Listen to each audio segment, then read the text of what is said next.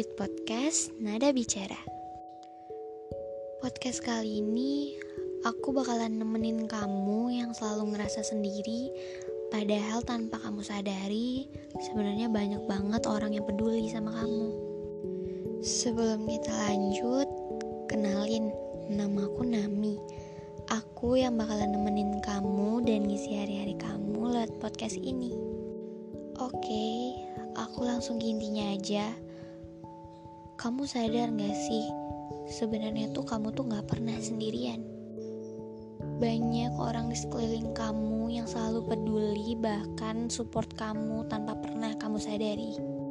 Kalau kamu gak pernah sadar itu, coba kamu buka mata kamu dan lihat orang-orang di sekeliling kamu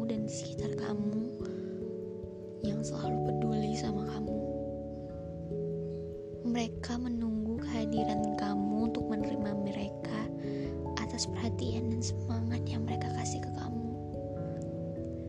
Aku tahu posisi di mana kamu ngerasa sendirian itu adalah posisi paling gak enak yang pernah ada di hidup kamu. Tapi aku percaya suatu saat nanti bahkan banyak orang-orang yang nunjukin kalau dia itu sebenarnya peduli sama kamu. Gak ada salahnya sebenarnya kamu ngerasa sendiri. Tapi kamu juga harus sadar dan harus menerima mereka-mereka yang selalu support kamu. Aku pernah ada di posisi di mana aku ngerasa sendirian. Tapi aku selalu berpikir positif bahwa aku nggak mungkin ngecewain orang-orang di sekitar aku yang rela ngeluangin waktu, ngeluangin tenaga mereka buat aku.